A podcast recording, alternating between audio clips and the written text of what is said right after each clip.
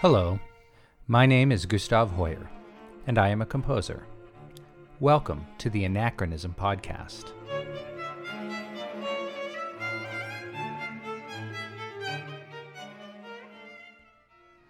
Welcome to part two of our episode on active listening.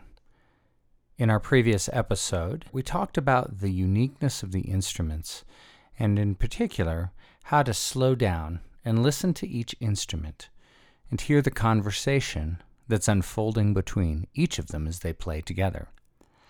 Today, we're going to talk about other elements of music. Now that we've cleared the palette and we've listened to the conversation, it's time to pay more attention to the different parts that comprise the music. The first part, perhaps the most obvious, is the melody. The melody is the tune, it's the main character. It's that part of the music that you find yourself humming or whistling for a piece that you like, something that if it were a vocal piece, a song, would have the words. And so that melody is like the foreground in a painting. It comes forward and it is the subject of the conversation and each instrument may take a turn, so you may hear that melody coming and going in different guises. And it's like a person or a character in a drama in different moods, in different settings, with different tensions. In the piece that we're listening to, my piece called Inspiration, the opening melody starts in the oboe.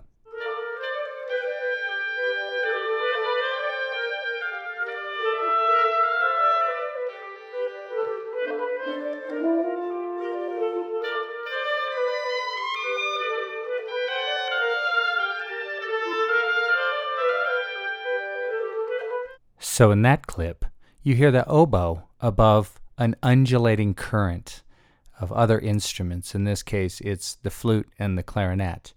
And they're creating the waves, the motion, the air blowing by. So, this piece called Inspiration, the setting is created by those background accompaniment instruments that keep handing off the line and twisting.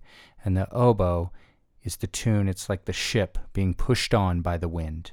And as you listen to the whole work later, you'll hear that melody come back in a different arrangements and just like a character with different moods, different inflections, different outfits, which would be like the accompaniment, almost how you would clothe that character in different costumes.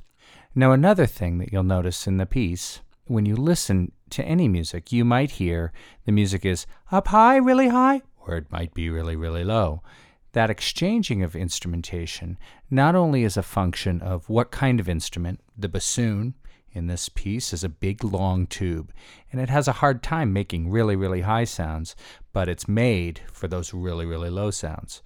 Conversely, the flute is a short tube, and it can only really make high sounds. It can't make low sounds. Sometimes you'll hear high and low instruments at the same time and the mixture of the two makes a whole new kind of sound, like this.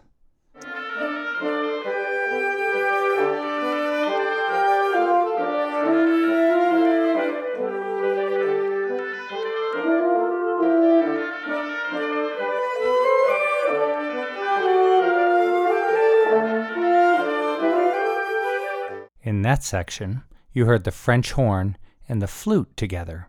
So instead of the oboe, which is in the middle, you heard the combination of a higher and a lower instrument.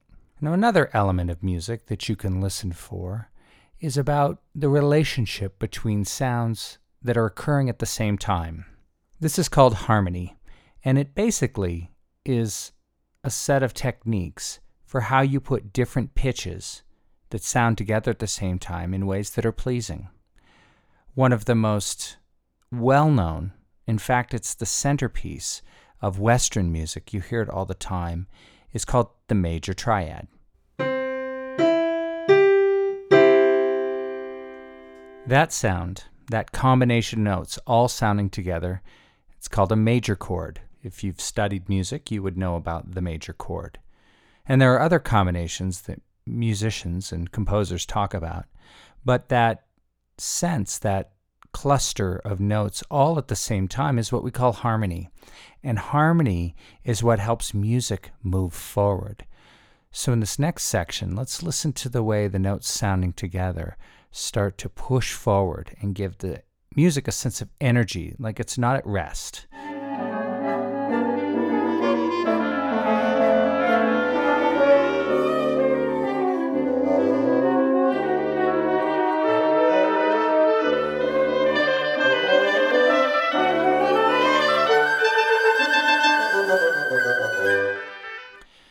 Hear in that section that not only are the instruments playing a lot of notes, but the color of the notes as they sound together becomes more and more tense, more energetic, like you're building up pressure that wants to release.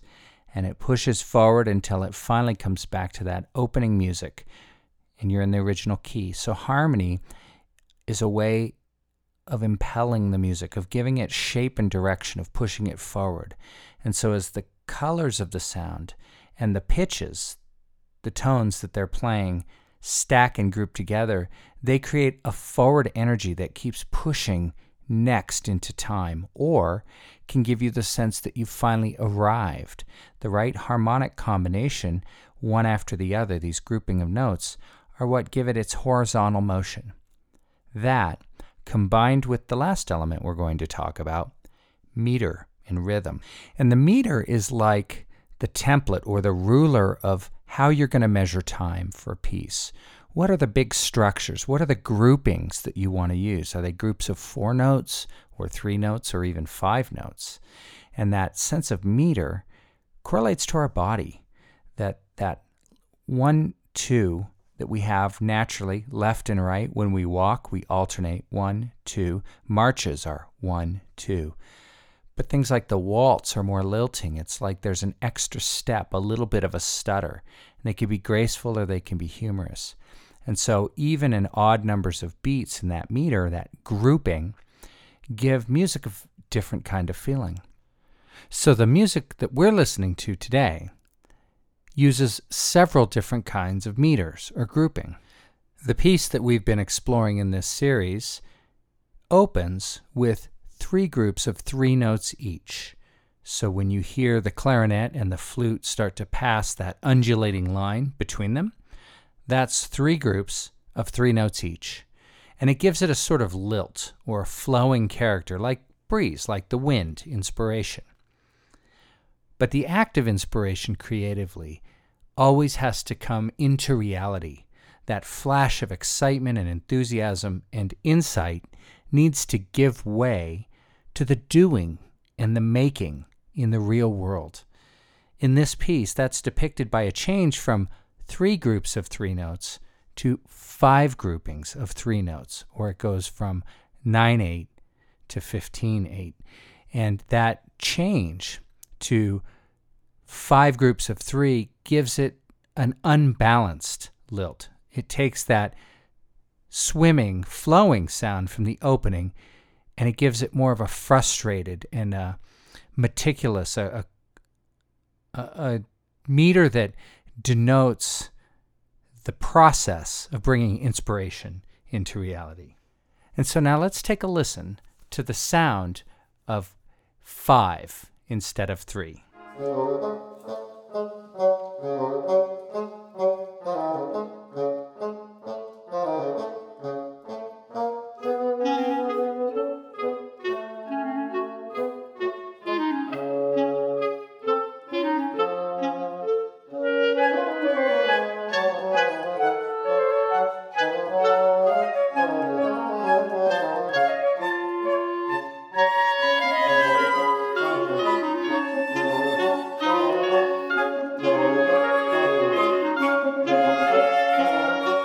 So if you compare that section with the opening section,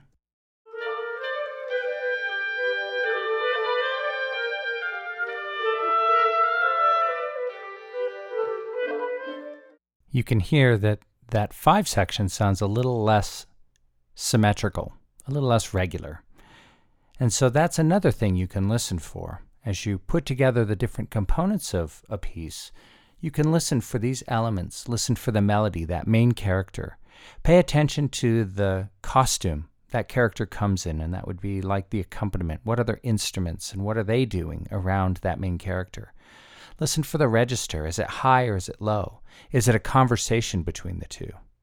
You can listen for the harmony, how when the pitches sound at the same time together, they push the music forward or they give it a sense of rest and calm.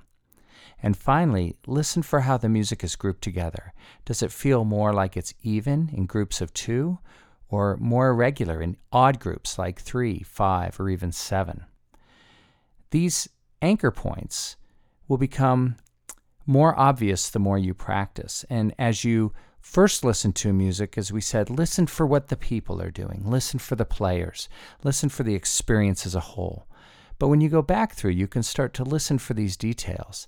And it's like coming close to a fine painting and seeing the brushstrokes and seeing how the artist put the whole ex- of the experience, the whole impression together.